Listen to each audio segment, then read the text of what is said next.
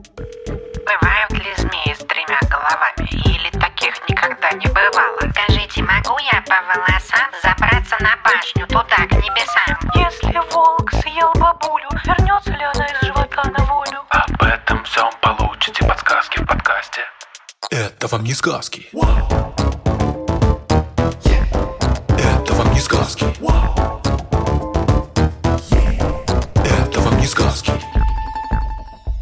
Всем привет! Это подкаст «Это вам не сказки», в котором мы проверяем сказки на прочность. Меня зовут Степа, я третьеклассник. Я слушаю, смотрю, читаю довольно много сказок и в основном в них не верю. Меня зовут Тата, я биолог, работаю в школе. Я тоже довольно много сказок знаю и во многие из них верю.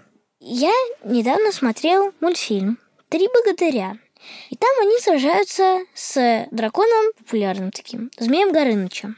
Я хочу узнать, единственный ли Змей Горыныч трехголовый, или в реальной жизни есть его так называемые родственники? Классный вопрос. И ты, наверное, удивишься, но в реальной жизни родственники бывают, хотя обычно у них не Да? три головы, Прикольно.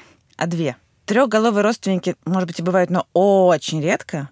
А вот двухголовые встречаются. Да, наверное, самое простое предположение, что ближайшие родственники Змея Горыныча — это змеи. Он же змей. Ну да. Вот, и как раз совсем недавно я читала в новостях, что в Америке нашли такую двухголовую змею. Представляешь? Мамочки. По-научному такие существа называются полицефальными. Поле по-гречески означает много, а цефалус — голова. Получается многоголовые. Ну да, разумно. И они бывают вовсе даже не только змеи, бывают и птицы, и рыбы, и млекопитающие. А какая голова э, главная, ну, из этих двух голов? Ты знаешь, действительно бывает так, что одна из голов становится главной, и тогда она принимает решение за себя и за свою подружку. Но так бывает не всегда. Бывает, что эти э, головы могут быть равноценными, равнозначными, и тогда им бывает довольно трудно существовать. Представляешь, одна голова хочет есть, а другая хочет, не знаю, спать. Одна хочет ползти, а другая увидела что-то интересное и, не знаю, захотела понюхать цветочек. Жестоко. Можно попробовать представить себе, каково это, если ты сядешь на велосипед с двумя рулями. И одним рулем будешь управлять ты, а другим кто-то еще. Но вы не можете переговариваться и договариваться. Будет сложно. Да, мне кажется, вы далеко не уедете. Да, да. Вот и у этих змей бывают такие же сложности. Им очень трудно договориться, куда им и как ползти. И они часто поэтому э, вообще никуда не могут уползти, крутятся на одном месте, Ух. потому что они не могут справиться со своим телом. У него два начальника. Поэтому же таким змеям бывает очень трудно охотиться, потому что они не могут совершать целенаправленные движения. Им бывает трудно спастись от хищника. И поэтому такие змеи в природе живут очень мало, как правило. Поэтому их довольно редко встречают. В неволе они вполне себе могут э, прожить сколько-то лет и даже оставить потомство вполне себе нормальное и не двухголовое. А, тогда хорошо. Смешно устроена кормежка таких змей, например, в зоопарках или в террариумах, потому что бывает такое, что одна голова отнимает еду у другой головы, представляешь? А, у- а у них же один желудок. Мозга-то у них два. А, да. Вот. Более того, бывает, что одна голова хочет съесть другую голову. Ух. Но чтобы одна голова не отнимала еду у другой, в зоопарках их часто кормят через перегородку. Им ставят такую загородку, чтобы одна голова не видела, что другая ест. И тогда все проходит гладко. Ну, хорошо. А как такую змею найти? Ну, вообще, я говорила, что это ужасно редкие существа. Но если тебе вдруг удастся увидеть ее в природе, мне кажется, ты будешь страшным везунчиком.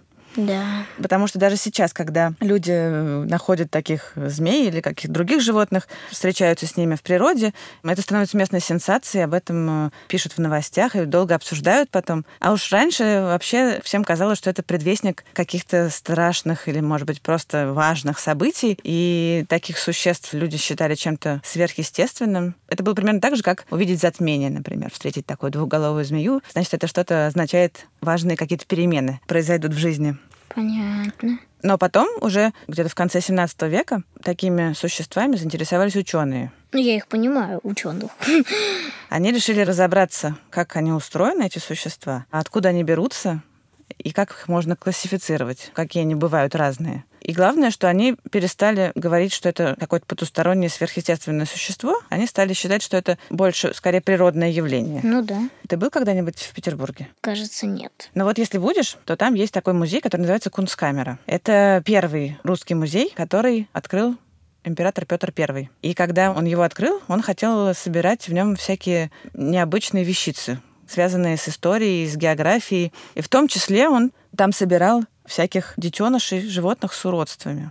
Ему казалось, что это интересно и здорово. И он даже издал специальный указ, который повелевал всем его подданным, если они находят такое существо странное, они тогда назывались монстрами, присылать в музей его. И сейчас Кунсткамера знаменита, хотя там совсем не только такие двуголовые существа и странные уродцы, но знаменита она именно благодаря этой коллекции. Потом Петр передал Кунсткамеру Академии наук, и ее коллекцию стали изучать ученые. И среди них был э, такой человек, академик Карл Эрнст фон Бер. А, Его очень интересовали двухголовые детеныши, которые были в Кунсткамере. Мгм, Понятно. Он считал, что их изучение поможет понять, как развивается нормальный зародыш. И действительно, он понял, что эти двуголовые существа — это не до конца разделившиеся близнецы. Близнецы, те, которые очень похожи друг на друга, развиваются в утробе матери из одной клетки, которая растет и в какой-то момент разделяется на два отдельных организма. Но если она разделилась не полностью, то эти организмы, эти близнецы, растут сросшимися какими-то частями тела. Голова может быть общая. Может быть общая голова, все что угодно может Тогда быть это, общее. мне кажется, полегче немного будет. Хотя когда два тела, одна голова. В общем, эти не до конца разделенные близнецы бывают и у людей, и у животных. У людей это называется сиамские близнецы. Сейчас стараются таких близнецов разделять, если это возможно. У животных, в общем, никто, конечно, этим не занимает. То есть змей, горыныч — это три близняшки, только не разделенные? Можно сказать и так.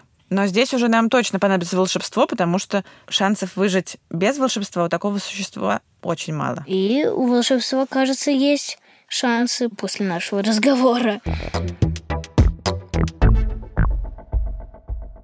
Ну что, на этом мы с вами прощаемся. Я понимаю, что подкаст длится только 7 минут, но над ним работала гигантская команда людей. Мы благодарим нашего редактора Асю Терехову, выпускающего редактора Гришу Пророкова, расшифровщика Кирилла Гликмана, фактчекера Михаила Трунина, композитора Михаила Соробьянова, звукорежиссеров Станислава Миловидова и Дмитрия Гуничева и студию Чемоданов Продакшн, а еще Лену Прокопьеву, которая помогла нам придумать этот подкаст.